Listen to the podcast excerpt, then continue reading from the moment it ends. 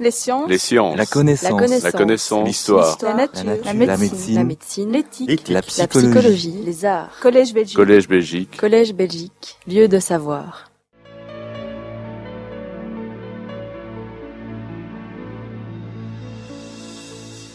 Madame la Présidente de l'Académie royale de Belgique, Monsieur le secrétaire perpétuel de l'Académie de médecine, Monsieur le Président du bureau du Collège Belgique, Monsieur le professeur au Collège de France, vous qui êtes notre invité de ce soir, Monsieur l'administrateur délégué du Collège Belgique, Monsieur le Président honoraire du Collège Belgique, Monsieur le secrétaire perpétuel honoraire de l'Académie royale de Belgique, Mesdames et Messieurs les académiciens, Messieurs les conseillers de l'ambassade de France, représentant son Excellence Madame l'ambassadeur de France, Monsieur le commandant militaire de la province de Namur, Monsieur le recteur de l'université de Namur, Madame la commissaire d'arrondissement, Monsieur l'auditeur au Conseil d'État, Monsieur le secrétaire général du Parlement de Wallonie, Monsieur le conseiller provincial, Monsieur le ministre honoraire, Messieurs les professeurs et professeurs émérites des universités, Mesdames et Messieurs, en vos titres, grades et qualités, chers amis,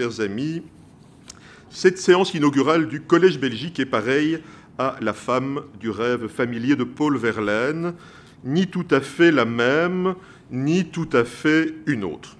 Alors, ni tout à fait la même parce que depuis que le Collège Belgique a imaginé, il y a 9 ans, nous en parlions tout à l'heure, mon cher Didier, a imaginé il y a 9 ans de déposer de temps à autre les statuettes de ces dieux l'art sur les cheminées de ce palais provincial.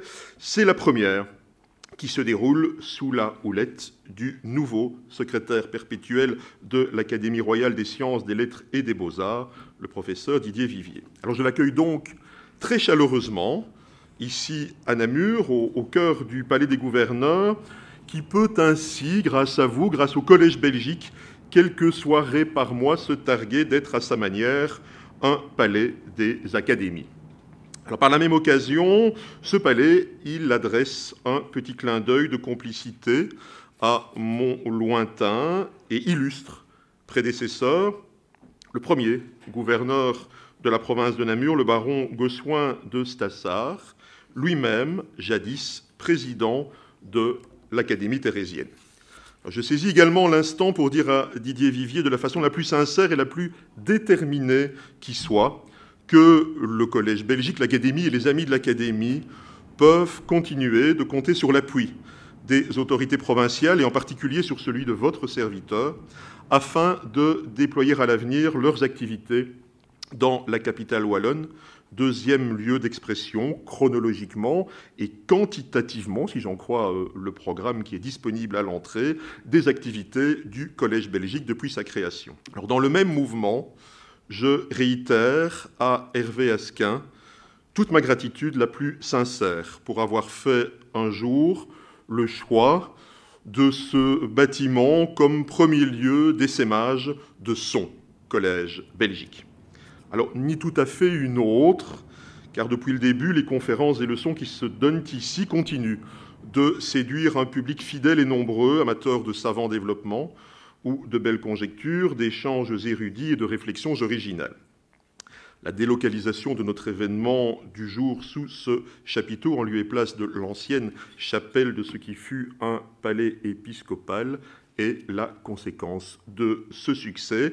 Perdre en charme ce que nous gagnons en espace devant un tel choix cornélien, une décision devait être prise. Alors j'espère que le froid ne nous la fera pas trop regretter, mais les canons, à chaleur sont là pour essayer de remédier à ce petit inconvénient. Alors pour l'anecdote, il y a 9 ans, lors de la toute première leçon inaugurale du Collège Belgique à Namur, ce fut déjà sous un chapiteau fort semblable à celui-ci que nous étions rassemblés.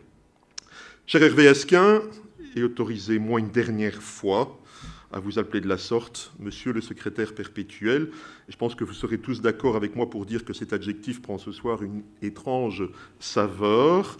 Ce succès est la preuve vivante et chaque semaine renouvelée que votre intuition était la bonne. Encore merci de la confiance que vous nous avez alors témoignée. Et bien qu'elle ne soit pas à nos côtés, j'associe dans ce modeste mais très sincère hommage notre amie Marie-Jo Simoun et salue celui à qui elle a confié son flambeau, le nouvel administrateur délégué Jean-Pierre Devroy. Au fait de l'histoire, questions de société, miracles de la science, mystères de la métaphysique, actualité de la géopolitique et de l'économie ou chefs-d'œuvre du 7e art, grâce à Hervé Asquin et à Marie-Jo Simoun, et bien sûr aussi grâce à leur équipe que je n'oublie pas, rien n'a jamais manqué dans le catalogue pour captiver ces étudiants d'un autre genre, ces écoliers d'un autre esprit. Mesdames et messieurs, ce soir, coincés entre la Meuse et la Sambre, par la magie du verbe du professeur Dominique Charpin, Namur va devenir le temps de son exposé, une autre Mésopotamie.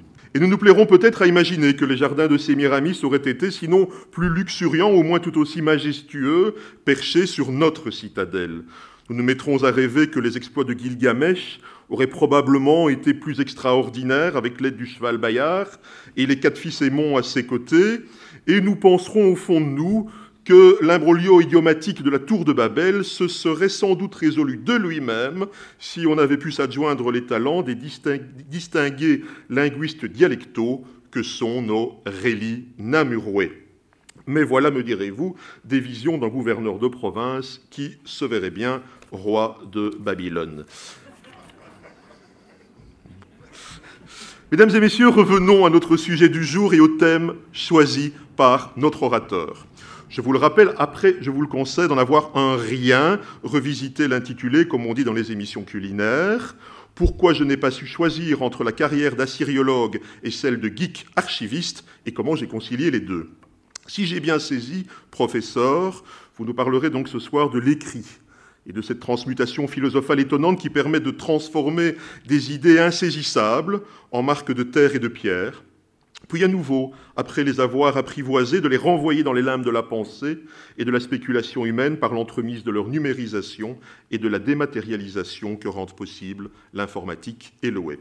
Projetés aujourd'hui dans le paradis des métadonnées, des caractères plusieurs fois millénaires, et cela, Dominique Charpin, la formule de l'immortalité qui, en quelque sorte, ferait d'Hammurabi l'un de nos contemporains. Mesdames et messieurs, dis-moi sur quoi tu écris pour que je devine le véritable sens de tes mots, et avec quoi tu les écris pour que je découvre les destinataires secrets de tes messages.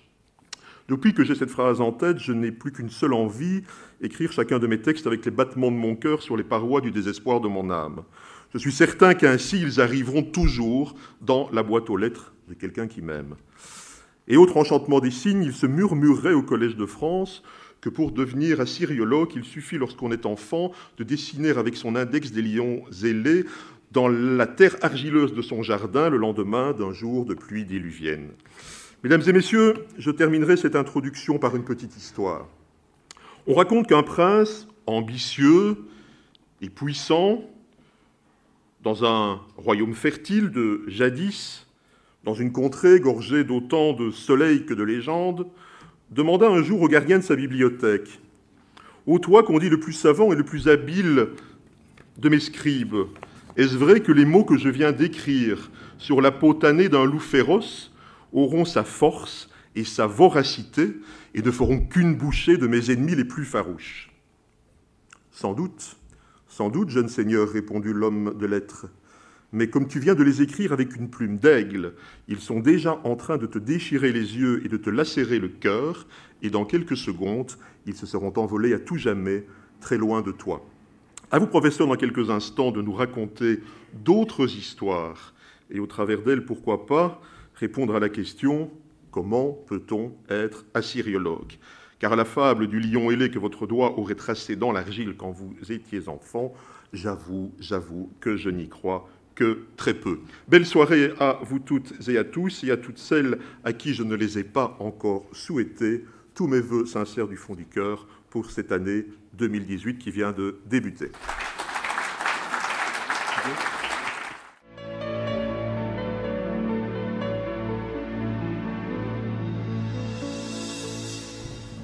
Monsieur le gouverneur, cher Dominique Charpin, Chers amis, en vos titres grades, et vous me permettrez de résumer ce qui n'atteindra pas chacune de vos qualités, mais si vous entendez chaque fois, à chaque orateur, la déclinaison du protocole, je crains que vous ne vous ennuyiez un peu.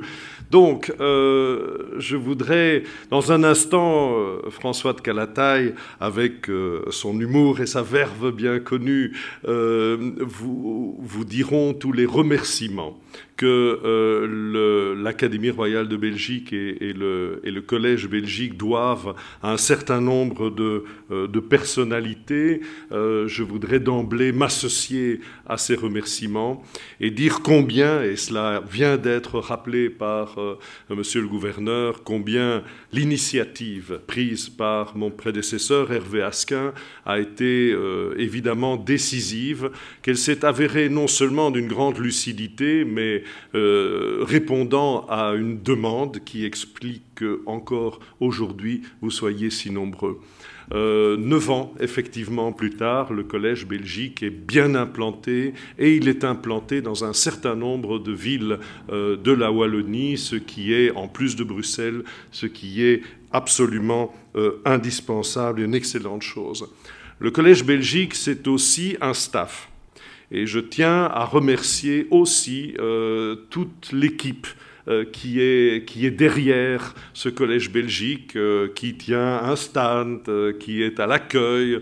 Et pour n'oublier personne, j'ai mon petit copion, comme disent mes étudiants, Léonore, Alice, Stéphanie, Vanessa, mais aussi Loredana qui s'occupe de la graphie, mais aussi l'équipe qui filme ces conférences. Je voudrais vraiment remercier très sincèrement toute cette équipe. Remercier, et ça ne sera pas la dernière fois qu'on le fera, remercier Marie-Jo Simoun, qui pendant effectivement cette longue période de 9 ans qui a installé le Collège belgique, a œuvré quotidiennement, je dirais, et avec une énergie extraordinaire pour relever le défi que lui avait lancé notre secrétaire perpétuel, et il avait là aussi été particulièrement lucide en la choisissant. Pour lui succéder, Jean-Pierre Devroy, avec qui j'ai déjà eu le plaisir de travailler il y a quelques années, et je me réjouis au plaisir retrouvé de poursuivre cette collaboration. Mais en cette période de vœux, il est quand même de circonstance de se tourner aussi vers l'avenir, c'est ce que je voudrais faire avec vous, et quel plus beau cadeau finalement pour moi que d'entamer ce cycle de conférences à Namur avec une conférence sur la Mésopotamie et donc un peu sur la Syrie.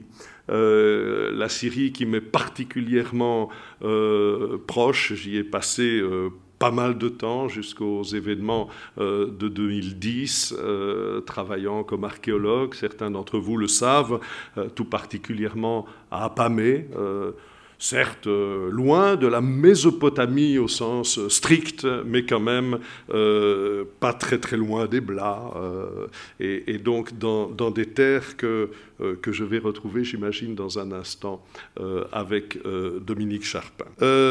L'avenir, c'est évidemment la poursuite de ce qui a été mené avec une remarquable énergie jusqu'ici, la poursuite du Collège belgique, la poursuite de son implantation en Wallonie et à Bruxelles, la poursuite de son podcast, bien évidemment, de telle sorte que l'on puisse avoir une diffusion la plus large possible.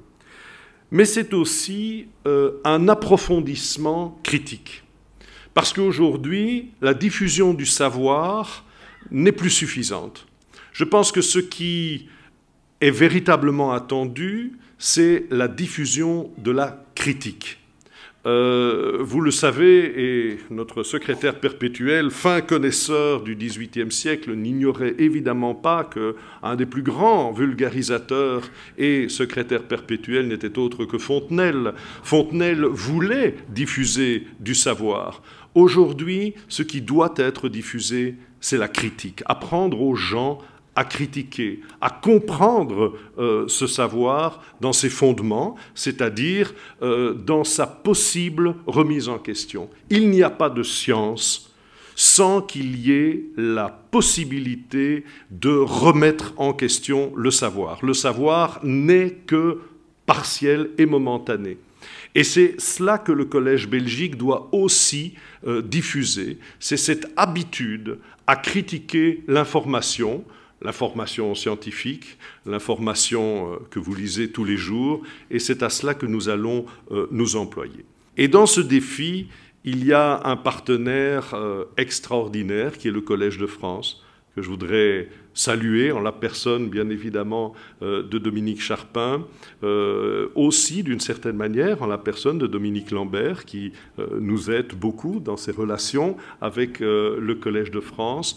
Et dans quelques semaines, nous nous rendrons, Dominique Lambert, Jean-Pierre Devroy et moi-même, au Collège pour renouveler la convention qui nous lie au Collège. Plusieurs membres du Collège de France ont déjà souhaité que nous approfondissions ce partenariat, non seulement en accueillant, bien sûr, comme nous le faisons et avec énormément de plaisir, les professeurs du Collège de France, mais aussi en construisant des séminaires, des programmes de recherche entre nos académiciens et certains professeurs du Collège de France. Je crois que c'est un nouveau défi, c'est une manière de renforcer nos contacts et j'espère que nous pourrons le mener dans un certain nombre de domaines qui intéressent à la fois le Collège et les académiciens de l'Académie royale de Belgique.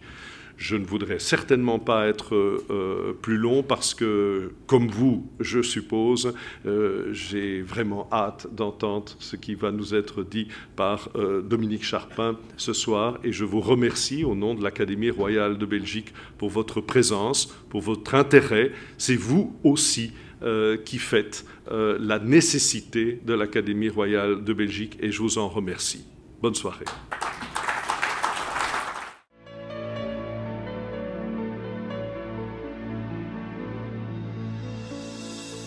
Monsieur le gouverneur, cher Denis, monsieur le professeur au Collège de France, cher Dominique, monsieur le nouveau secrétaire perpétuel de l'Académie royale de Belgique, cher Didier, monsieur le nouvel administrateur du Collège belgique, cher Jean-Pierre, mesdames et messieurs, en vos titres et qualités, chers amis, mon discours ne sera pas long, mais j'ai l'intention de vous faire applaudir 4 fois. Nous sommes réunis ce soir pour lancer la 10e saison du Collège belgique. 10 ans déjà, avec une formule qui fonctionne, qui a rapidement trouvé son public, un public physique. C'est nous ici ce soir, sous ce beau chapiteau, la très belle salle, autrefois chapelle, du palais épiscopal, sera le lieu des conférences du Collège belgique.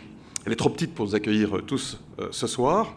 Mais il y a aussi, à côté de notre présence physique ce soir, un public virtuel de plus en plus nombreux. Et on a des statistiques via l'académie.tv, puisque les conférences du Collège belgique sont podcastées. Si vous êtes si nombreux, si le public augmente, c'est bien sûr la faute au programme et à tous ceux, anciens et nouveaux, qui, chaque année, nous envoient des propositions variées. À charge pour le bureau du Collège d'élaborer une alchimique sélection. Et cette année, à Namur, on dissertera, entre autres, de la couleur du vin, de la photo de classe, des marges de l'école des annales, du sabotage hormonal, des fractales, des insectes ravageurs, du voyeurisme autour de l'Edidi, d'un lanceur de pont, du vote amélioré, de la fusion nucléaire, bref, des univers multiples, c'est une autre conférence, et ce soir, de l'argile mésopotamienne.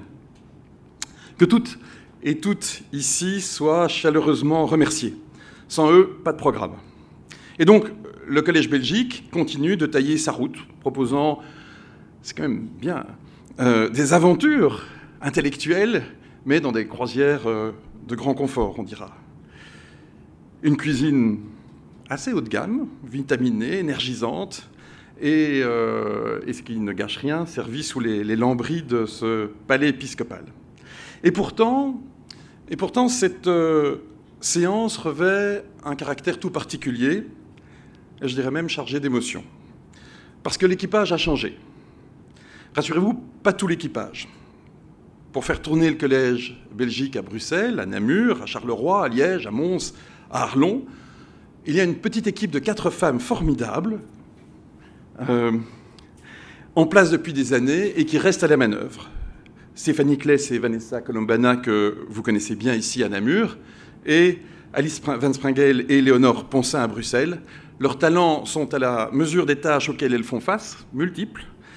Et en cette soirée de lancement d'une nouvelle saison, je vous demande de les applaudir.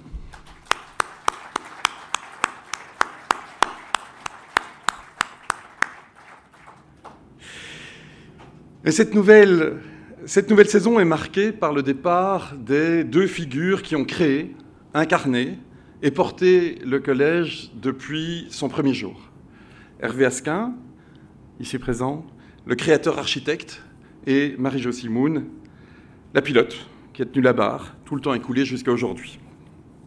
Comme vous le savez, Hervé Asquin, atteint par la limite d'âge dont il avait lui-même fixé le terme, a cédé le relais de son secrétariat faussement perpétuel donc à Didier Viviers, le nouveau gardien du temple. Un temple qui, sous l'impulsion d'Hervé Asquin, et pour filer la métaphore archéologique grecque chère à notre nouveau secrétaire perpétuel, un temple qui est passé du statut de petit sanctuaire extramuros à l'antique prestige encore révéré par quelques têtes chenues, je force un peu le trait, à celui d'une ruche réinstallée au cœur de la cité, pourvu d'un clergé élargi, féminisé, rajeuni, bourdonnant d'activité et dont, signe de vitalité, la grande prêtrise vient de susciter une compétition d'une ampleur inédite. Hervé Asquin aura été le grand rénovateur de notre compagnie, dont, par-delà les décennies, l'action ne se compare, me semble-t-il, qu'à celle d'Adolphe Quetelet, ce qui nous remonte à un siècle et demi. Pour tout ce qu'il a apporté durant 10 ans à l'Académie royale de Belgique, je vous demande de lui réserver une ovation à la mesure de ses mérites.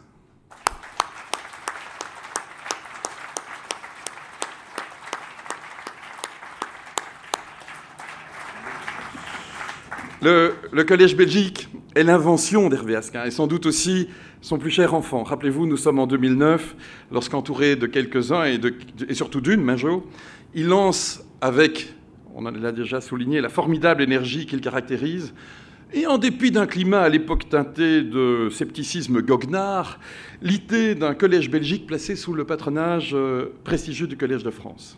Et c'est ici, très vite, que Monsieur le Gouverneur, le tout premier, hors de l'Académie, vous comprenez l'intérêt stratégique du projet et vous ouvrez... Oui, pardon, j'étais en train de... et vous ouvrez les portes de votre splendide palais namurois, répondant par là au désir absolu d'Hervé Asquin de ne pas confiner l'Académie à Bruxelles. Même s'il est à penser que vous n'avez jamais vraiment regretté ce choix, l'Académie vous doit des remerciements renouvelés, pour votre discernement, votre générosité et votre indéfectible soutien. Il m'est très agréable de demander aussi qu'on vous applaudisse.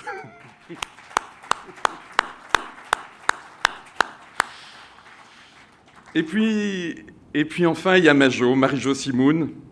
Majo, si menue, si élégante, au propre comme au figuré, si redoutablement efficace surtout, si connectée avec tout ce que notre communauté francophone de Belgique compte comme talent, dans tous les domaines, connaissant et les personnalités et leur histoire, et l'histoire de leur histoire, c'est-à-dire de leurs maîtres et des institutions qui les portent.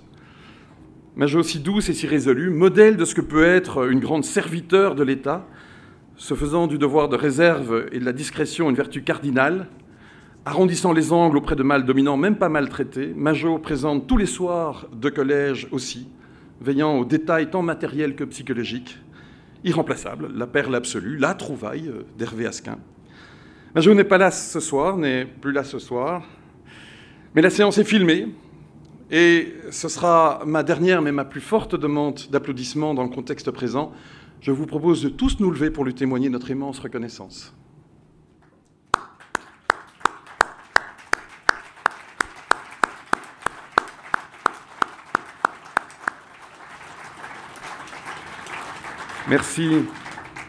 Merci pour elle.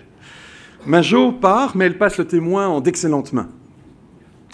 Celle de Jean-Pierre Devroy, dont beaucoup ici connaissent déjà les diverses qualités, son regard aigu d'historien, aussi attentif aux détails que soucieux de la synthèse, ses capacités d'organisation, ne fut-il pas doyen de faculté, son penchant numérique, il a dirigé les bibliothèques de l'ULB, son dévouement sans faille aux institutions qu'il a servies, très cher Jean-Pierre, que cette nouvelle responsabilité t'apporte le meilleur, entre satisfaction pour le travail bien fait, stimulation intellectuelle et découverte de personnalités passionnantes. Et que vive le Collège Belgique. Je vous remercie.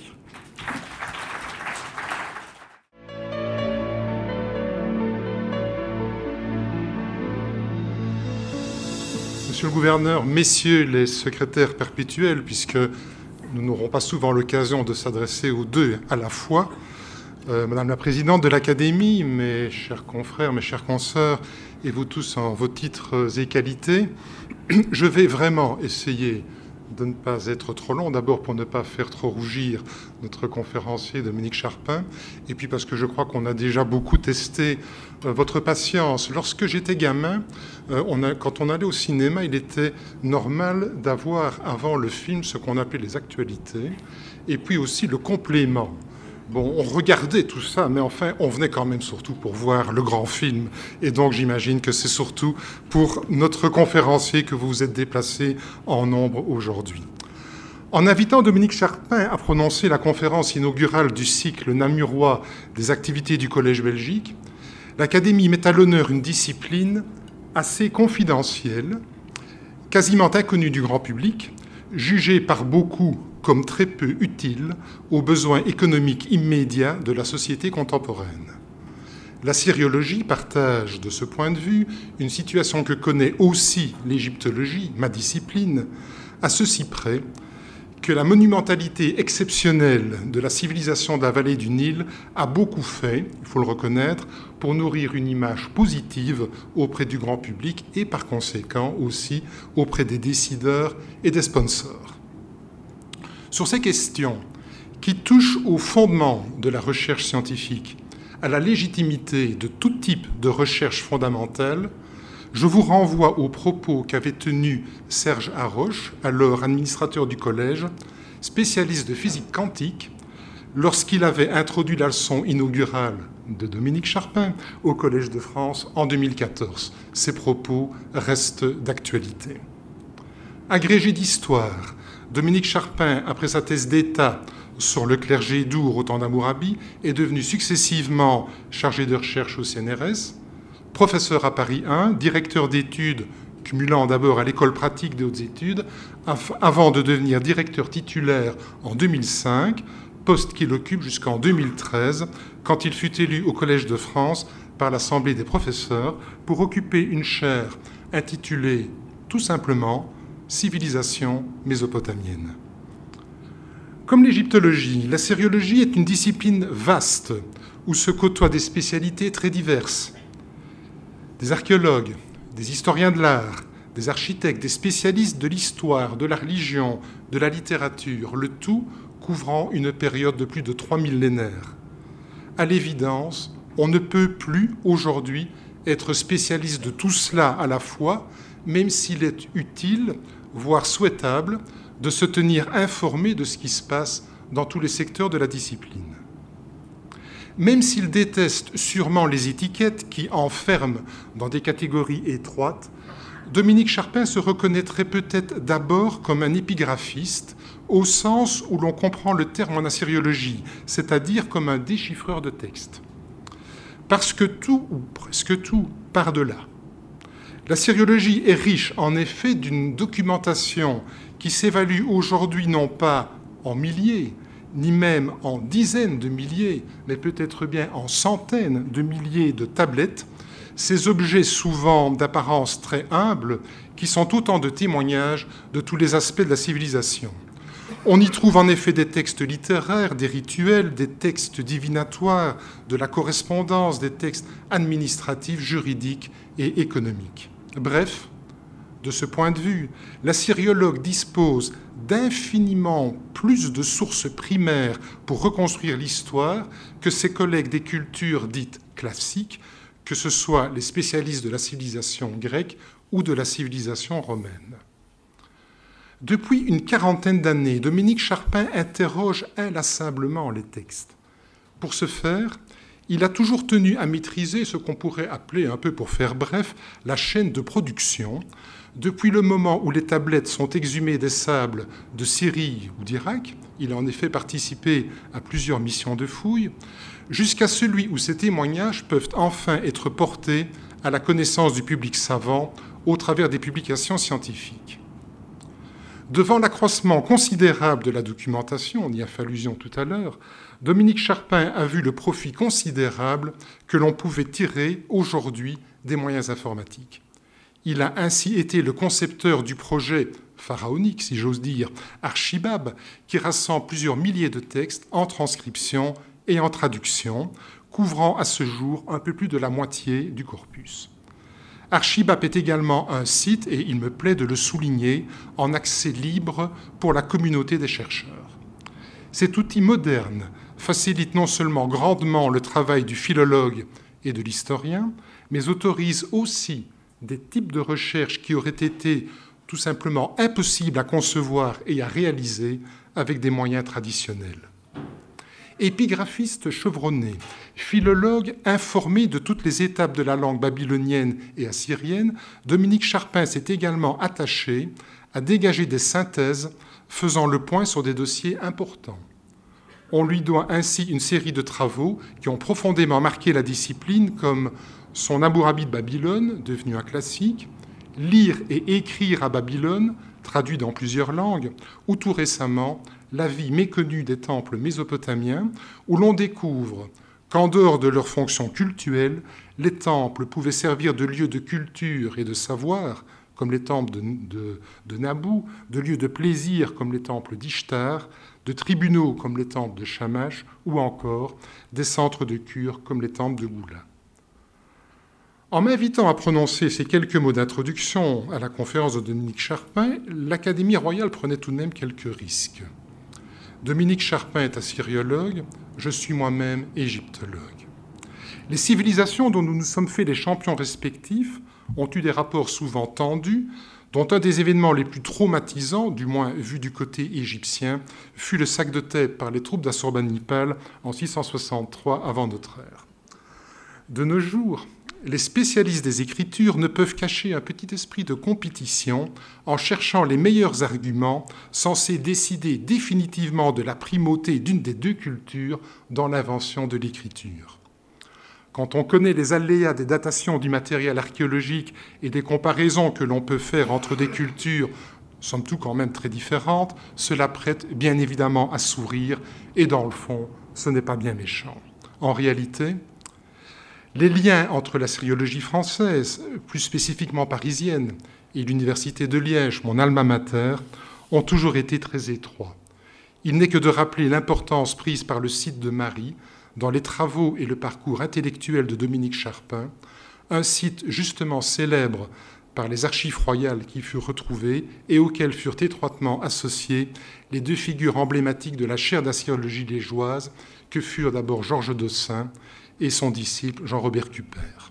C'est donc avec un immense plaisir que j'ai le privilège de céder maintenant la parole au professeur Dominique Charpin, non sans l'avoir à mon tour remercié d'avoir bien voulu accepter notre invitation à ouvrir le cycle de conférences ici à Namur.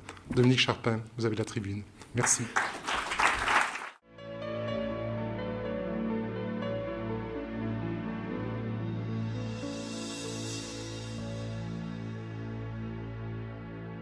Monsieur le gouverneur, monsieur le secrétaire perpétuel de l'Académie royale, monsieur le secrétaire perpétuel honoraire de l'Académie royale, monsieur le secrétaire perpétuel de l'Académie de médecine, monsieur le président du bureau du Collège Belgique, chers collègues, mesdames et messieurs, en vos titres, grades et qualités, expression que j'apprends ce soir avec un grand plaisir et que je me propose d'acclimatiser à Paris éventuellement.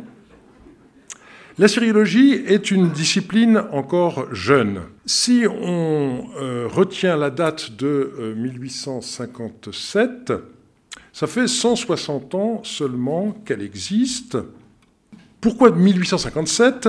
Pour juger de la fiabilité du déchiffrement de l'écriture cunéiforme, un test fut organisé par la Royal Asiatic Society de Londres.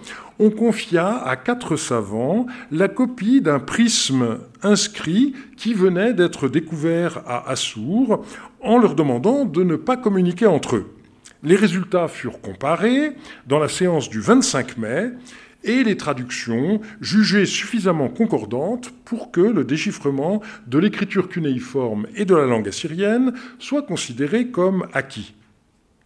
C'est 2 ans plus tard que le nom de assyriologue fut inventé par Renan pour décrire les spécialistes de l'écriture cunéiforme découverte en Assyrie. Et la remarque de Renan, que vous voyez à l'écran, disant qu'il a forgé le terme sur celui d'égyptologue, montre bien que l'assyriologie se développa comme discipline à l'ombre de l'égyptologie. Le déchiffrement du cunéiforme fut une œuvre collective, davantage que celui des hiéroglyphes égyptiens. Mais la mémoire collective est quelque peu injuste. Champollion a publié sa lettre célèbre à M. Dacier en 1822, à 32 ans, et il mourut 10 ans plus tard. Or, Opère avait exactement le même âge de 32 ans lorsqu'il participa en 1857 au déchiffrement du prisme d'Achour, mais on ne possède aucun portrait de lui datant de ce moment. C'est toujours le vieillard, membre de l'Institut, qui est représenté. L'égyptologie a donc construit le mythe romantique du savant génial, emporté trop tôt dans la tombe. Rien de tel du côté de l'assyriologie. Champollion fut le premier titulaire d'une chaire d'assyriologie au Collège de France, qu'il occupa à peine 1 an, de 1831 à sa mort. Pourtant, c'est sa statue, œuvre du célèbre Bartholdi, le sculpteur de la Statue de la Liberté, c'est sa statue que voit tout visiteur qui entre au Collège de France. Opère fut, lui aussi, le premier titulaire d'une chaire d'assyriologie qu'il occupa 30 ans, de 1874 à 1905, mais il n'existe de lui qu'un simple buste. Né après l'égyptologie, l'assyriologie a également dû s'émanciper de la tutelle des études bibliques. Il est vrai qu'au milieu du XIXe siècle, les premières fouilles en Assyrie, dans le nord de l'Irak actuel, avaient pour but de retrouver les ruines de la célèbre Ninive. Déçu par ses premières recherches sur le site de Kuyunjik, Paul-Émile Botta se transporta sur le site de Khorsabad, la capitale du roi Sargon, mais il était persuadé de fouiller Ninive et son successeur Victor Place publia leur découverte sous le titre « Ninive et la Syrie ». Le débat repartit à la fin du XIXe siècle, lorsque George Smith découvrit parmi les tablettes de Ninive un récit du déluge dont le rapport avec le récit de la Genèse fut âprement discuté. Aujourd'hui, plus d'ambiguïté, même si les études bibliques et la syriologie continuent à dialoguer de manière fructueuse, comme Thomas Remer le fit avec Jean-Marie Durand au Collège de France et continue de le faire avec moi, il s'agit bel et bien de 2 disciplines autonomes. Mais assez parlé du passé, j'ai en effet choisi d'intituler cette conférence que vous m'avez fait l'honneur de donner « Faire revivre la civilisation mésopotamienne de l'argile à l'Internet ». Je voudrais d'abord vous décrire quelques caractéristiques de cette documentation écrite que cette civilisation nous a livrée et qui conditionne le travail de l'assyriologue. Dans un deuxième temps, un panorama des différents types de sources montrera la très grande diversité des approches possibles de cette civilisation mésopotamienne, malgré son éloignement dans le temps. Et nous finirons par nous interroger sur les moyens de la recherche et de la diffusion de l'information à l'âge des humanités numériques. Je m'appuierai, bien entendu, chemin faisant, sur mon expérience des chantiers de fouilles en Syrie, à Mari, et en Irak, à Larsa, et depuis 2015 à Ur, et sur les travaux de mon équipe, qui est très impliquée dans la création d'outils informatiques à tous les stades de notre travail. La première remarque qu'on doit faire, c'est qu'on a une documentation qui est entièrement épigraphique. Entendons par là qu'il n'y a pas eu de transmission continue de textes copiés de manière ininterrompue jusqu'à nous, comme c'est le cas des sources littéraires de l'Antiquité classique ou des livres qui composent la Bible. Nous avons affaire à une culture avec laquelle la coupure a été radicale, au point que son écriture a dû être redéchiffrée dans la première moitié du XIXe siècle. Cette situation n'est pas dépourvue d'avantages. Nous n'avons pas à nous affranchir du poids de traditions pluriséculaires, et l'assyriologue est d'une liberté aussi grande que possible face au texte qu'il étudie. Il n'a pas, par exemple, à faire abstraction d'une lecture humaniste des mythes mésopotamiens, comme ses collègues spécialistes de l'Antiquité gréco-romaine. On se rappelle le combat de Jean-Pierre Vernant sur ce front il y a quelques décennies. Cette situation entraîne cependant aussi des inconvénients. Nous dépendons en particulier entièrement du hasard des fouilles. Or, l'histoire de celle-ci est loin d'être rationnelle. Elle n'est le plus souvent faite que d'une succession d'heureuses coïncidences. C'est la découverte d'une statue par des Bédouins enterrant l'un des leurs qui conduisit André Parot à fouiller, à partir de 1933, le site syrien de Mari, Tel Hariri, à quelques kilomètres de la frontière avec l'Irak. Le palais de cette ville a livré des archives qui ont fourni des informations particulièrement abondantes et variées sur l'époque du roi de Babylone, Hammurabi, au XVIIIe siècle avant notre ère. Plus d'une fois, la construction d'un barrage a entraîné des campagnes archéologiques de sauvetage pour éviter que des sites soient noyés sans qu'on sache rien de ce qu'ils recelaient. Je citerai ici l'exemple de Haradoum.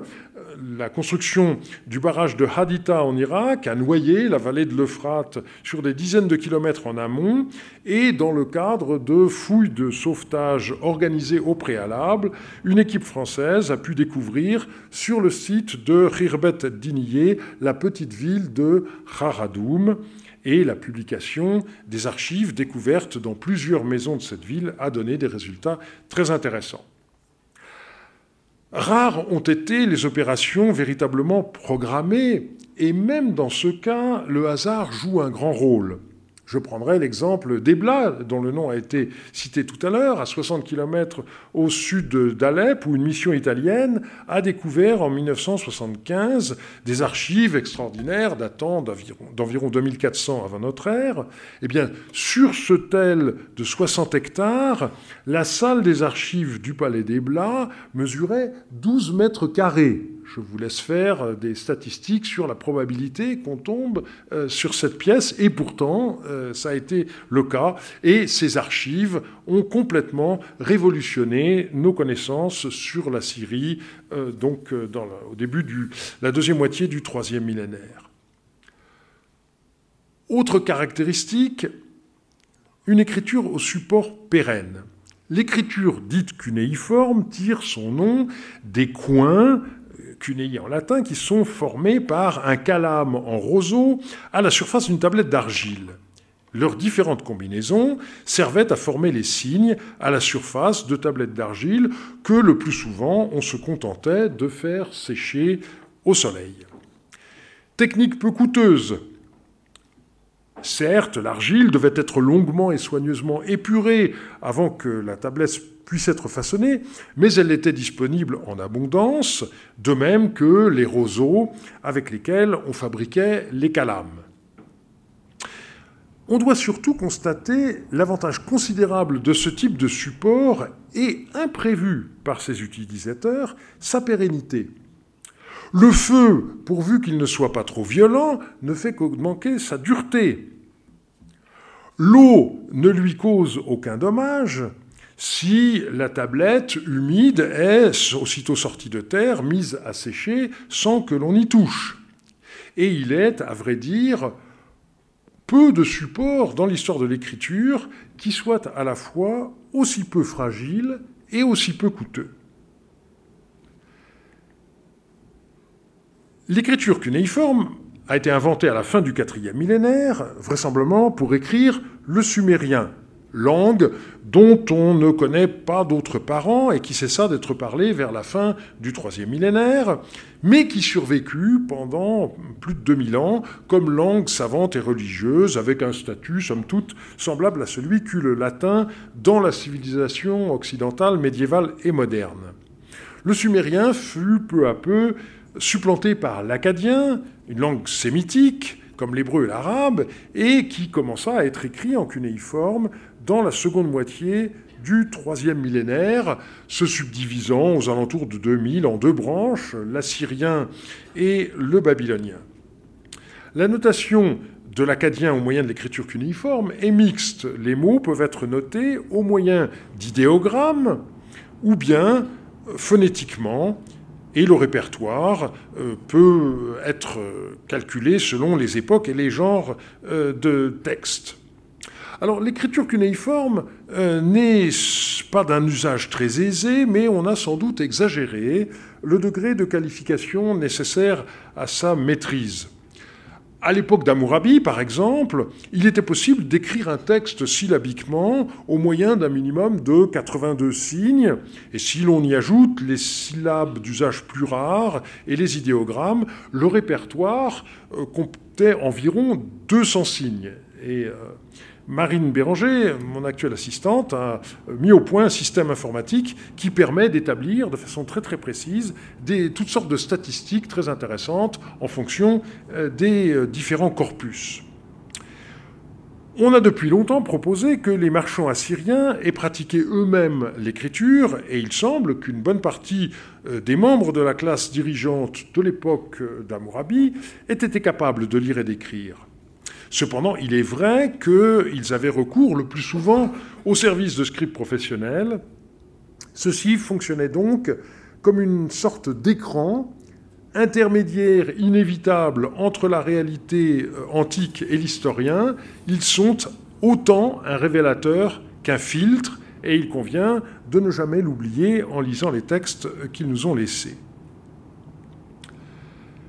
La publication des documents cunéiformes pose deux types de problèmes. Les premiers, relevant de l'épigraphie, sont liés à l'état de conservation des tablettes. Quand elles sortent de terre, elles sont pratiquement illisibles. Il faut beaucoup de soins pour les nettoyer, les consolider, et puis finalement, quand elles sont suffisamment propres, les photographier. Bien souvent, les tablettes sont plus ou moins endommagées et le déchiffrement des traces est un travail minutieux et surtout susceptible d'amélioration lorsque davantage d'informations sont disponibles. L'œil ne voit véritablement qu'en fonction des informations qu'il a déjà, et donc plus les corpus augmentent, et plus en revoyant les textes dont la publication remonte à plusieurs décennies, plus on a de chances d'arriver à lire, non pas parce qu'on est meilleur que les prédécesseurs, mais simplement parce que le corpus est plus important. Il faut en outre tenter de rejoindre les fragments des tablettes cassées dans une sorte de travail de puzzle. Dans le jargon des assyriologues, on parle de joint. Ne vous y méprenez pas. L'euphorie que l'on éprouve lorsqu'on a réalisé un tel raccord est de nature purement scientifique. Oui, pardon. Voilà le joint qui est réalisé. Il faut bien sûr proposer des restitutions pour les passages où le texte n'est pas conservé. Mais lorsque le texte est finalement établi, se posent des problèmes différents d'ordre philologique, avec des problèmes de traduction posés par des mots rares, dont le sens doit être établi ou précisé, et donc, inévitablement, on est amené à rééditer des textes qui ont été publiés, le plus agréable étant lorsque soi-même on republie un texte en montrant que quelques décennies plus tard on est capable de mieux le comprendre. Quand c'est un collègue, c'est quelquefois un peu plus douloureux, mais finalement ce qui compte, c'est que la science progresse. On voit donc que l'assyriologue est un historien qui doit être d'abord un épigraphiste et un philologue.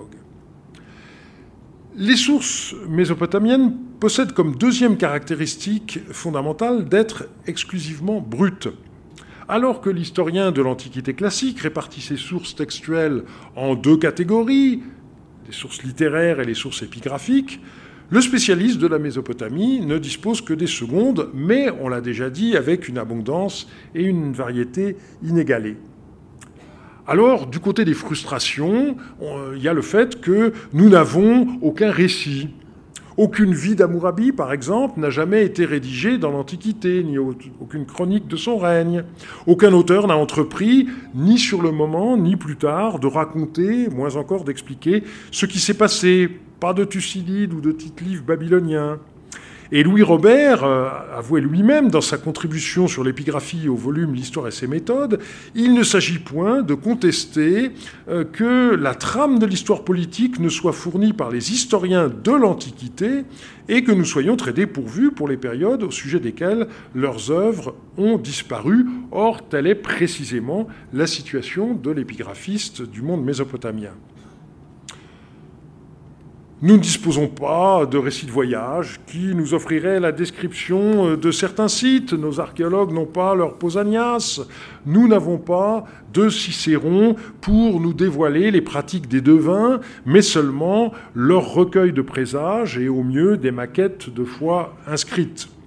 Il s'agit donc d'un gigantesque travail de puzzle pour lequel nous ne disposons ni de l'image d'ensemble à reconstituer, ni même de la totalité des pièces, loin s'en faut. Les documents de la pratique, qui sont l'essentiel des témoignages disponibles, présentent à la fois des avantages et des inconvénients. Ils ont l'avantage d'être objectifs, en ce sens qu'ils ne contiennent aucune vision de l'histoire, qu'ils reflètent aucun point de vue biaisé par celui qui les écrit. L'assyriologue n'a pas à se livrer à l'épuisante Quellenforschung qui occupe en grande partie ses collègues spécialistes de l'Antiquité classique ou des textes bibliques. Mais ces sources ont l'inconvénient d'être terriblement laconiques. Aucun contrat de vente ne nous dira pourquoi la terre qui fait l'objet de la transaction est vendue, ni dans quel but elle est acquise, sauf rares exceptions qui sont les bienvenues. Les lettres, quoique moins stéréotypées, sont parfois encore plus difficiles à comprendre dans la mesure où la part d'implicite y est parfois considérable, expéditeur et destinataire sachant parfaitement de quoi il est question. Nos textes sont donc constamment sous le signe de l'allusion, mais trop souvent nous n'avons qu'une vague idée du référent. Alors de manière plus précise, on peut ranger les sources écrites en trois catégories: textes commémoratifs, documents d'archives et exercices scolaires. Les inscriptions royales, titres conventionnels un peu vagues, relèvent de quelques genres bien typés qui ont une longue histoire, notamment les listes chronologiques et les inscriptions commémoratives. On a donc des listes qui nous donnent la succession des rois d'une dynastie. Quand tout va bien, comme ici au début de chaque ligne, avec le nombre de leurs années de règne, il faut faire 100. Et la question qui se pose ensuite, c'est celui de la datation des documents. À l'époque d'Hammurabi, par exemple, les années reçoivent un nom qui commémore un haut fait du roi qui s'est passé l'année précédente. Si nous ne possédons pas de liste récapitulative, eh bien, nous ne pouvons pas, bien entendu, savoir dans quel ordre les événements se sont passés et, par conséquent, nous ne pouvons pas dater les textes, ou du moins on peut le faire par différents recoupements. Et un des grands progrès que l'étude des archives de Mari a connu ces dernières décennies, c'est précisément d'avoir réussi à remettre en ordre les milliers de textes datés que l'on avait, alors qu'on ne possède pas une seule liste chronologique pour son règne. Les inscriptions commémoratives, rédigées le plus souvent sur l'ordre des rois pour célébrer leurs grandes réalisations, victoires militaires, construction de temples, de palais ou murailles de villes, creusement de canaux, etc., dressent le portrait idéalisé du souverain dont la piété devait être soulignée et la mémoire pérennisée. On les trouve sur une très grande variété de supports, des dalles en pierre comme ici, des statues, des cônes d'argile. Mais il ne faut pas oublier que beaucoup de ces textes étaient cachés à la vue, comme par exemple les briques inscrites, puisque les murs dont elles faisaient partie étaient recouverts d'un enduit. Aujourd'hui, l'enduit est tombé, on les voit directement, mais dans l'Antiquité, ça n'était pas le cas. Et donc, on ne peut pas, comme on le fait trop souvent, parler à leur sujet de propagande, puisque le public auquel ces textes étaient destinés n'était pas constitué par les sujets du roi. Il s'agissait d'abord des divinités, à qui étaient voués la plupart des bâtiments dont la construction est ainsi commémorée, et donc on souligne la piété du souverain, son zèle à obéir aux ordres que les dieux lui ont adressé, et puis il s'agissait aussi, pour le roi, de laisser à ses successeurs une indication écrite qui survive éventuellement à son œuvre, de façon qu'un de ses descendants puisse restaurer la construction en ruine et sauver son nom de l'oubli. C'est le plus souvent grâce à des textes de ce genre que l'identification des sites a été assurée. Ils permettent aussi de connaître la nature exacte des bâtiments que l'on fouille. On peut ainsi suivre l'histoire de certains sanctuaires du sud de l'Irak sur des dizaines de siècles, depuis leur fondation dans le courant du IIIe millénaire, jusqu'aux dernières réfections effectuées à l'époque hellénistique. Et je donnerai ici l'exemple du temple de Shamash à Larsa, qui m'est cher, eh bien, voilà l'exemple de la découverte d'une crapaudine tout au fond d'un coffre qui permet d'obtenir une inscription qui fournit un jalon supplémentaire dans l'histoire de ce bâtiment. Alors, je mentionnerai seulement pour mémoire des inscriptions particulièrement célèbres que sont les codes de loi, comme celui d'Hammurabi, célèbre à la fois par l'ancienneté de sa découverte, il y a 116 ans, et la monumentalité de son support. Et puis, je voudrais, chose moins connue, rappeler qu'on possède aussi le sceau d'un certain nombre de souverains. Une grande partie des gens possédaient un sceau, mais évidemment, les sceaux des souverains qui portent leur titulature sont particulièrement intéressants. Et il y a quelques années, j'ai eu le bonheur de pouvoir déchiffrer une empreinte du sceau d'Hammurabi, qui jusqu'alors était inconnue, sur le scellement d'un paquet retrouvé à Mari et qui contenait sans doute un présent envoyé par le roi de Babylone à Zimri-lim, comme le dit l'inscription. Et donc, la titulature du roi, qui est en partie préservée sur cette empreinte, est quelque chose de tout à fait intéressant. Deuxième catégorie, les documents d'archives. Il faut rappeler la distinction banale, mais qui est parfois oubliée, entre les archives et les bibliothèques. Les bibliothèques, on peut les définir comme une collection d'ouvrages classés. Les archives, au contraire, c'est l'accumulation des textes liés aux activités d'une personne ou d'un groupe. Et donc, il est inexact de parler de bibliothèque royale à propos des archives retrouvées dans le palais de Mari, comme ça a été fait parfois. Et il faut aussi ajouter que la plupart des soi-disant bibliothèques ne sont en réalité que des fonds de manuscrits dépourvus de tout classement. La bibliothèque d'Assurbanipal à Ninive étant à cet égard quelque chose d'exceptionnel. Alors dans les archives, on trouve essentiellement trois types de documents, textes juridiques, documents administratifs et lettres. Et ce qui est intéressant, c'est qu'on en trouve non seulement dans les palais et dans les temples, mais aussi dans les maisons des particuliers. Donc les textes juridiques les plus nombreux sont des contrats, qui pouvaient être rédigés pour des transactions ponctuelles, à durée limitée par conséquent. Un prêt, lorsque le remboursement est effectué, eh bien, la tablette était détruite. Et si jamais le créancier qui conservait la tablette n'est pas capable au moment du remboursement de la porter, à ce moment-là, on rédige une deuxième tablette qui est remise au débiteur cette fois et qui atteste qu'il a bien remboursé. Et donc la conséquence, c'est que les contrats de prêt que nous retrouvons dans des fouilles correspondent à des prêts qui n'ont jamais été remboursés, et il faut bien entendu se demander pourquoi. D'autres contrats portent sur le transfert définitif des droits sur une personne ou sur un bien, donc des biens meubles comme les esclaves, les animaux, et puis des immeubles, les maisons, les champs, les vergers.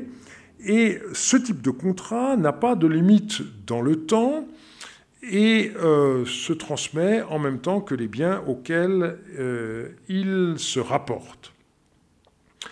Enfin, on a des textes qu'on qualifie généralement de procès et qui sont bien entendu très intéressants puisque c'est lorsque les choses vont mal qu'on apprend beaucoup plus que lorsqu'il n'y a rien à dire et que par conséquent les choses échappent à l'écrit. Beaucoup de contrats étaient rédigés sur des tablettes qui étaient pourvues d'une enveloppe sur laquelle on écrivait à nouveau le texte et l'enveloppe elle-même étant scellée par les témoins, comme on peut le voir sur cette image.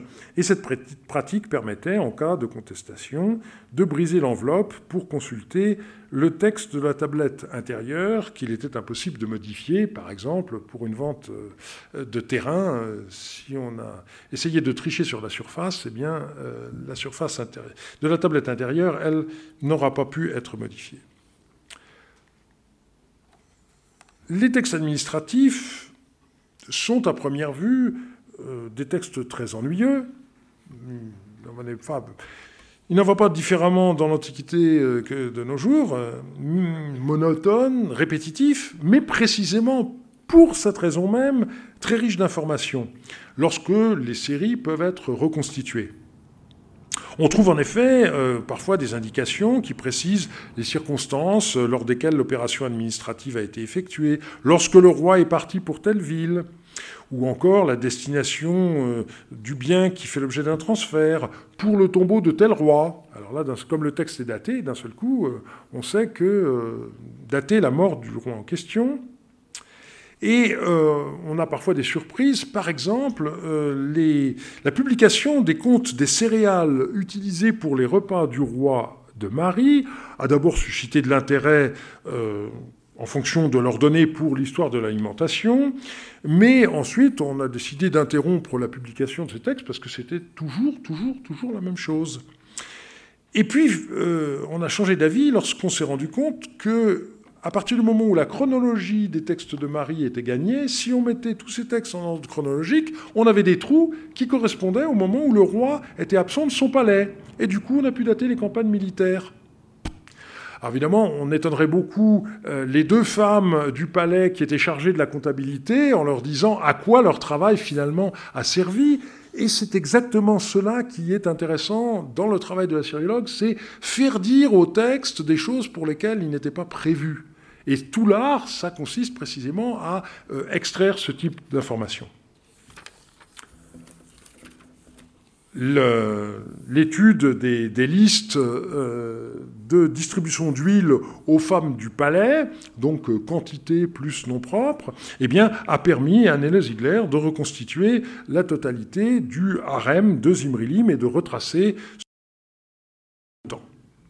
Donc tous ces documents administratifs sont d'une grande richesse, et aussi pour l'histoire économique, bien entendu, mais ça suppose de mettre les données en ordre, et le nombre même de documents a été souvent source de découragement.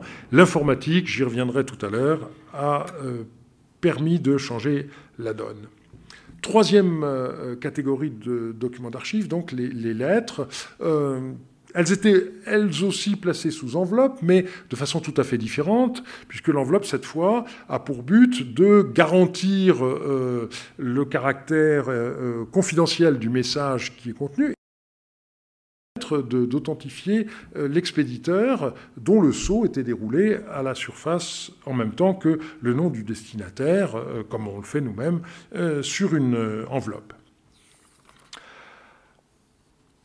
Alors, les lettres ont l'avantage d'être beaucoup plus vivantes que les textes juridiques ou administratifs, et on y trouve des anecdotes parfois savoureuses. On y trouve aussi de nombreux dialogues qui sont cités, et là l'historien doit faire attention, car les citations ne sont jamais faites mot à mot, malgré l'impression qu'on peut retirer de leur lecture. Un handicap, malheureusement, c'est le fait que, contrairement à nos usages, on ne commence pas une lettre en indiquant où on se trouve et quand on écrit.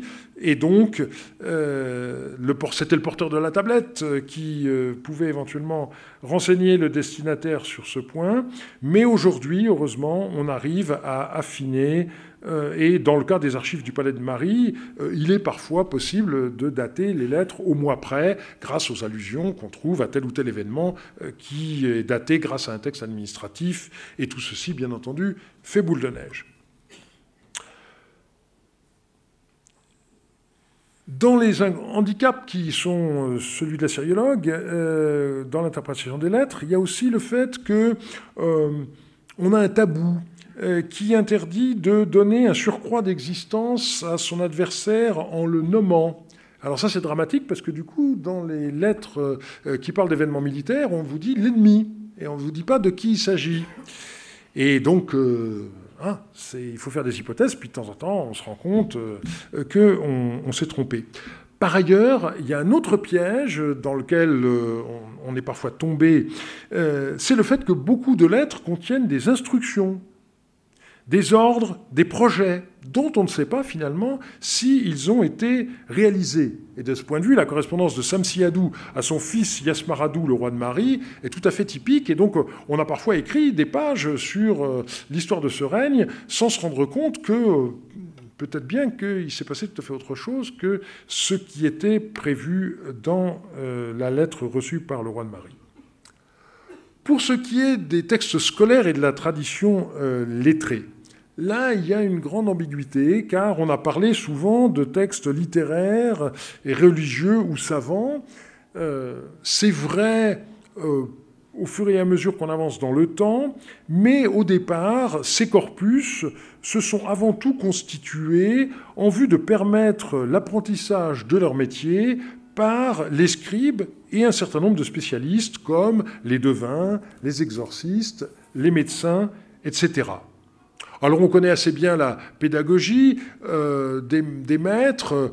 Il faut d'abord apprendre à faire les signes les plus simples, et puis après ça, on combine des signes, et alors on peut le faire de manière phonétique, tutati, nunani, et puis après ça, on le fait dans des listes lexicales qui, cette fois, ont d'autres principes de combinaison. On apprend à écrire des noms propres, et tout ceci, donc, se fait avec une progression qui a pu être reconstituée avec un bon degré de probabilité, même s'il reste des marges de manœuvre pour chaque maître, bien entendu. Alors, parmi les listes, vous avez donc, j'ai parlé des listes de noms propres, on a aussi des listes de divinités, et donc ici, je montre une grande liste de dieux qui a été trouvée dans la maison du devin Ascoudoum en 1980. Mais on a aussi un apprentissage plus concret, par exemple l'étude de la phraséologie juridique nécessaire à la rédaction des contrats, et donc on a un texte dans lequel un jeune élève se vante devant un camarade d'école d'être capable d'écrire contrat de mariage, contrat de société, vente de maison, de champs, d'esclaves, etc. Et puis, il y avait bien entendu aussi la copie de textes. Et l'on peut dire que la constitution du corpus de littérature sumérienne à l'époque qui précède celle d'Hammurabi ne vient sans doute pas tant du désir de sauver cette littérature de l'oubli à un moment où le sumérien était devenu une langue morte que plus prosaïquement du besoin des maîtres d'avoir en quelque sorte des recueils de morceaux choisis à leur disposition. Alors on utilisait beaucoup les proverbes qui étaient souvent copiés sur des lentilles. On en a retrouvé beaucoup. Et puis on copiait des textes parfois plus longs. Une caractéristique de ces tablettes scolaires, c'est d'être régulièrement recyclées. Ici, un exemple qui a été publié par Michel Tenray et trouvé dans les fouilles de Tel Edder. va rester seulement en fouille de Mari. On voit bien ici à droite qu'on a effacé le texte pour pouvoir le réinscrire. Les œuvres qui ensuite étaient recopiées appartenaient à des genres très divers, la notion même de genre étant d'application difficile pour les spécialistes de la littérature suméro-acadienne. Donc on a ce qu'on appelle, nous, des mythes, on a des épopées, comme celle de Gilgamesh, on a une littérature de sagesse sous forme de débats, de proverbes et d'énigmes, et on a aussi le développement d'un genre un peu particulier, qui est celui des recueils. C'est la présentation identique qui est appliquée en matière de loi, de médecine ou de divination. On expose d'abord le cas considéré, crime ou délit, maladie, signe nominal, et on consigne ensuite le résultat correspondant, verdict, pronostic, présage, etc. Et donc, petit à petit, se sont constitués des corpus de textes que nous appelons religieux, mais qui correspondent aux besoins des prêtres pour les rituels, la liturgie, également tout ce qui concerne la magie et l'exorcisme, ou encore la divination. Alors, je vous l'avais promis, je voudrais vous dire un mot de la situation actuelle de la recherche, avec d'abord, bien entendu, une situation sur le terrain qui est bien difficile, mais qui offre malgré tout un certain nombre de perspectives nouvelles. Alors, la Syrie est malheureusement fermée depuis 2011, et donc voilà une vue de l'heureuse époque dans les années 80, lorsqu'on pouvait y fouiller. Et puis voilà des vues aériennes du site qui montrent les trous de pillage. Donc là, vous avez une image de mars 2014. Et puis on voit que... ah pardon, là, je n'ai pas changé la date, mais celle-là est plus tardive. C'est novembre 2014. Et on voit que les dégâts ont augmenté, bien entendu. En Irak, les pillages sont encore plus anciens, puisqu'ils remontent aux années de l'embargo, donc après ce qu'on appelle quelquefois la première guerre du Golfe de 1991, et elle s'est accentuée après l'invasion anglo-américaine de 2003. Alors ici, j'avais... une vue du site de Tel Cifre que j'avais pu visiter en 1974, avant que je publie ma thèse de troisième cycle. Et puis voilà maintenant ce qu'on peut voir. Donc, le site a été bien pillé et il y en a beaucoup d'autres. Mais tout n'est pas perdu.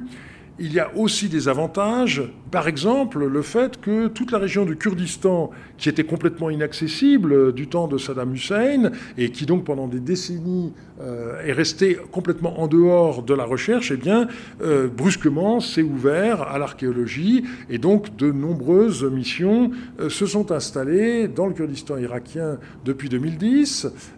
Je vous montre ici quelques images du site de Bachtapa, donc au sud d'Erbil, où des collègues ont mené des fouilles fructueuses avec la découverte de tablettes médio-assyriennes, par exemple, et une publication qui est déjà parue. Et puis, les recherches archéologiques ont également repris dans le sud de l'Irak, donc la partie chiite qui est à l'heure actuelle relativement... pacifié. Donc voici par exemple le site de Tel Khyber où nos collègues anglais ont fouillé, et Eleanor Robson, qui est l'épigraphiste, nous en a parlé l'année dernière au Collège de France. Et je parlerai maintenant donc du site d'Our, Léonard Woolley y a fouillé de 1922 à 1934, et puis comme il était sponsorisé, comme on dirait aujourd'hui, par des musées, lorsque la loi des antiquités a changé en 1934, eh bien, les musées ont déclaré qu'il n'y avait plus de partage, donc il n'y a plus de financement, et la fouille s'est arrêtée assez brusquement, alors que le site était loin d'avoir dit son dernier mot, et Elizabeth Stone a pu reprendre la fouille du site en 2015, et j'ai eu la joie d'y être invité comme épigraphiste, revenant sur ce site que j'avais visité en 1974. Après, on n'a plus pu y aller parce que c'était une zone militaire, ce qui a préservé le site également. Et en 2015, à l'automne, il y avait déjà eu une trentaine de tablettes qui ont été découvertes. Quelques-unes d'époque paléo-babylonienne, et puis des tablettes plus anciennes de l'époque d'Urtroy, et même des tablettes de l'époque d'Agadé. Et puis une deuxième saison a eu lieu au printemps dernier et a été très riche de découvertes.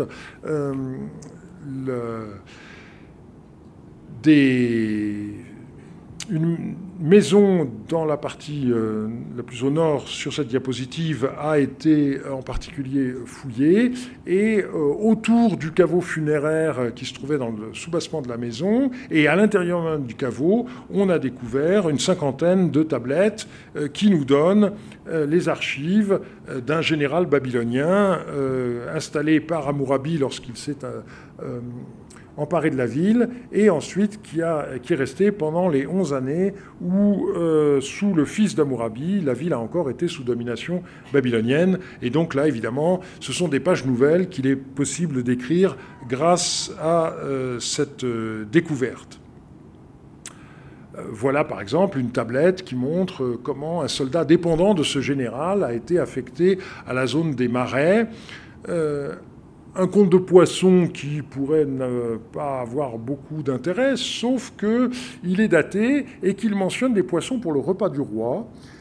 On savait que Samsu-iluna, le roi de Babylone, avait fait l'offrande au dieu d'Ur d'un trône, mais ce qu'on ignorait, c'est qu'il avait voulu marquer aux habitants de la ville d'Our et aux autorités du temple, l'égard qu'il éprouvait à eux en venant en personne apporter ce temple. Et désormais, donc, on sait que, grâce à un petit conte de poisson, qu'une page de la grande histoire, le voyage de Samsu-iluna jusqu'à Our, peut être écrit.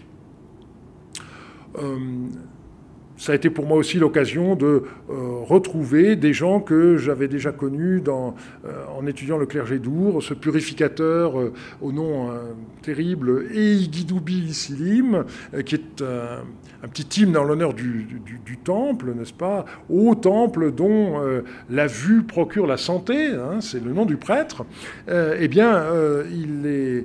Il est remboursé par le général sur cette tablette. Donc, ceci montre aussi les liens que les nouvelles découvertes ont par rapport à ce qui était déjà connu. Il y a encore une autre maison qui a été découverte plus au sud et qui a donné des résultats également très intéressants.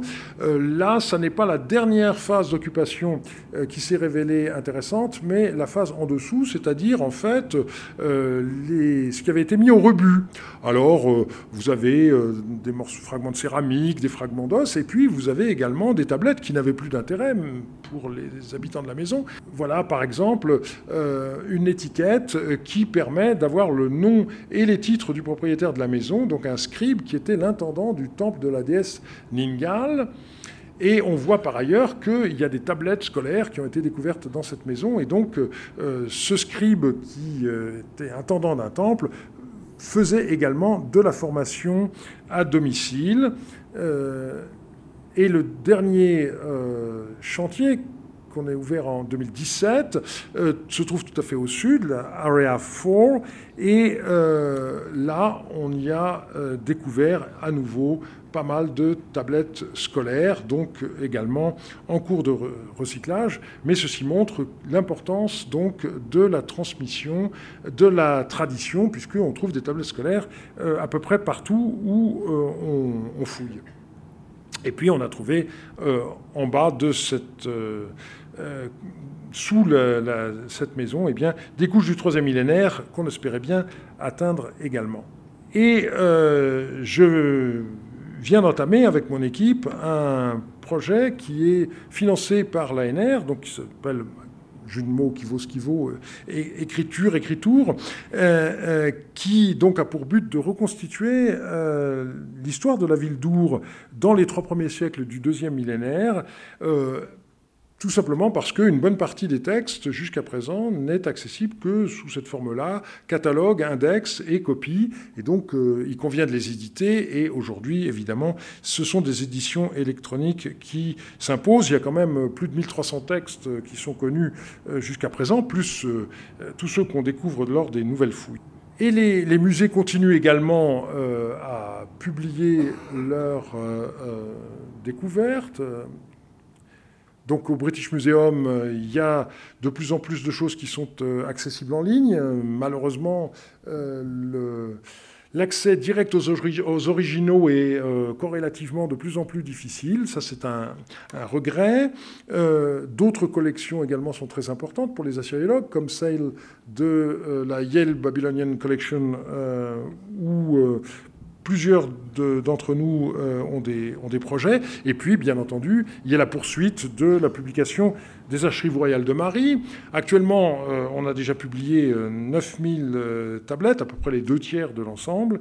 Mais il est évident qu'il reste encore beaucoup à faire. Alors, pendant longtemps, les tablettes ont été prêtées pour études, mais en... 1996, le musée de Deir ez-Zor a été achevé et les Syriens nous ont demandé de renvoyer la totalité. Donc on a pu négocier un échéancier. Et une des choses, bien entendu, qui pour nous était importante, c'était d'avoir une couverture photographique réellement exploitable. On ne se doutait pas de ce que serait l'avenir, mais heureusement qu'on a pu obtenir donc, ce délai pour faire des photos. Quand on voit les vues actuelles de la ville de Deir ez-Zor, alors les autorités syriennes nous ont dit que le contenu du musée avait été mis à l'abri, mais enfin, malgré tout, dépendamment de toutes les autres considérations que, évidemment, nous éprouvons tous, on a aussi de l'inquiétude par rapport au patrimoine archéologique de ce pays. Et donc, grâce à PSL, on a pu lancer un projet qui s'appelle Digibarchi, tout simplement parce que les photographies que nous avions faites, toutes celles qui sont antérieures à... je ne sais plus quelle est l'année exacte, mais à la fin des années 90, eh bien, c'était des photos argentiques. Et donc, on a dans un coffre au Collège de France toutes ces pellicules qui sont conservées. Et désormais, tout ça est numérisé. Et petit à petit, on met ces tablettes en ligne.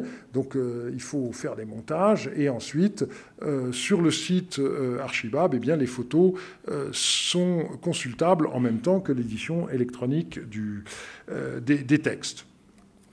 Donc ça, c'est quelque chose, évidemment, de très important. Et ce qui est encourageant, c'est qu'on a même réussi à faire des raccords. La photo que vous voyez ici, si vous regardez de près, vous vous apercevez qu'en fait, il y a 2 photos différentes qui ont été collées, mais le raccord n'a pas été fait physiquement. C'est uniquement les photos qui ont été raccordées. Et donc, on peut faire des raccords, continuer à faire des raccords, même en n'ayant plus les originaux en main, grâce à ces photographies. Donc, pas besoin de souligner le fait que l'avènement de l'informatique et d'Internet ont complètement bouleversé nos façons de travailler, avec quelquefois un foisonnement qui fait qu'il est difficile de s'y retrouver. Donc, j'ai écrit à la demande des collègues de l'AIDE un article qui recense toutes les ressources qu'on a. Lorsqu'on travaille sur le terrain, il est bien évident qu'on a dans les entrailles de son ordinateur une bibliothèque complète dont on ne rêvait pas il y a seulement 20 ans et qui aide évidemment à faire un déchiffrement beaucoup plus assuré. Donc il y a beaucoup de bases de données certaines consacrées davantage aux photographies, comme le CDLI, d'autres consacrées à des corpus, comme le consortium qu'on appelle ORAC. Et puis, du point de vue du Collège de France, donc, il y a eu un site pionnier à Kemenet qui a eu quelques difficultés après le départ à la retraite de Pierre Briand, mais Pierre Briand a réussi à trouver un nouveau support institutionnel et donc c'est reparti. Et donc nous-mêmes, nous avons lancé ce site Archibab, donc, qui est consacré aux documents d'archives de la première moitié du deuxième millénaire et qui a été mise en ligne pour la première fois il y a 8 ans et qui continue à s'accroître. Voilà, les publications traditionnelles que l'on avait, le régime du fichier personnel, et puis maintenant, eh bien, on peut consulter, grâce au travail de toute une équipe, ces textes librement. Alors, François Ier, donc, qui est le fondateur du Collège de France, aurait dit au début des travaux du château de Chambord, si on se préoccupait de l'avènement des choses, on n'entreprendrait jamais rien. Alors, notre site Archibab, évidemment, pas comparable au château de Chambord, mais enfin, on s'est permis quand même de prendre cette phrase comme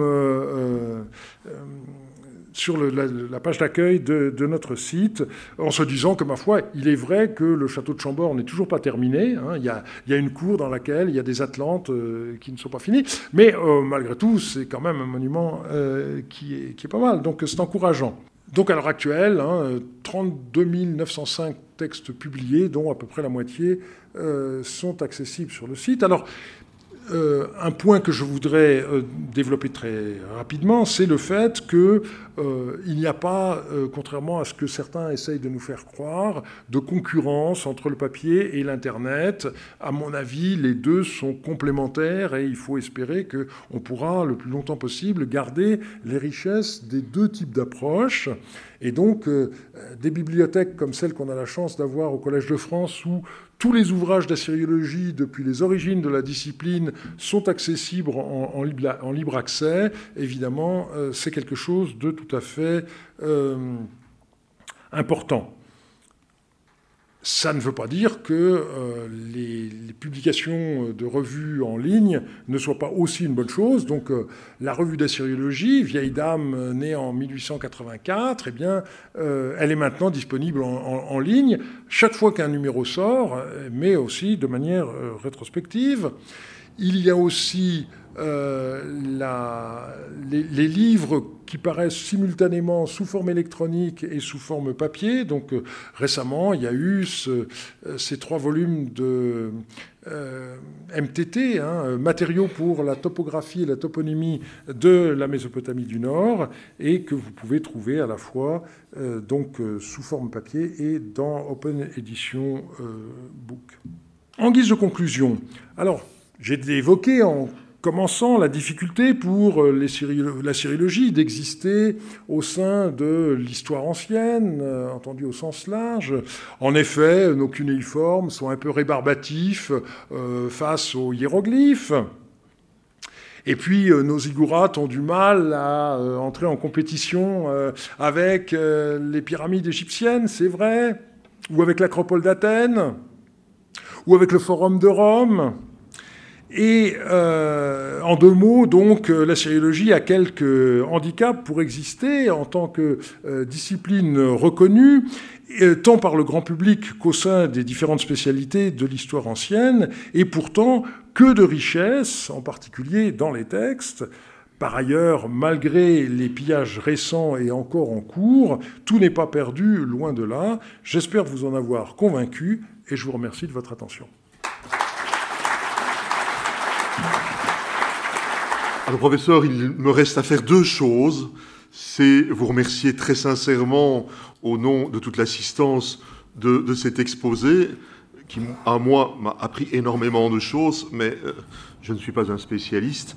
Et la deuxième chose que je dois faire, c'est vous inviter à tous ensemble partager ce qu'on appelle chez nous le verre de l'amitié, au cours duquel je pense que nous aurons encore peut-être l'occasion de pouvoir échanger sur votre exposé et sur tous les sujets qui vous tiennent à cœur. Encore un grand merci et bonne soirée à toutes et à tous. Les sciences. La connaissance. L'histoire. La nature. La médecine. L'éthique. La psychologie. Les arts. Collège Belgique. Lieu de savoir.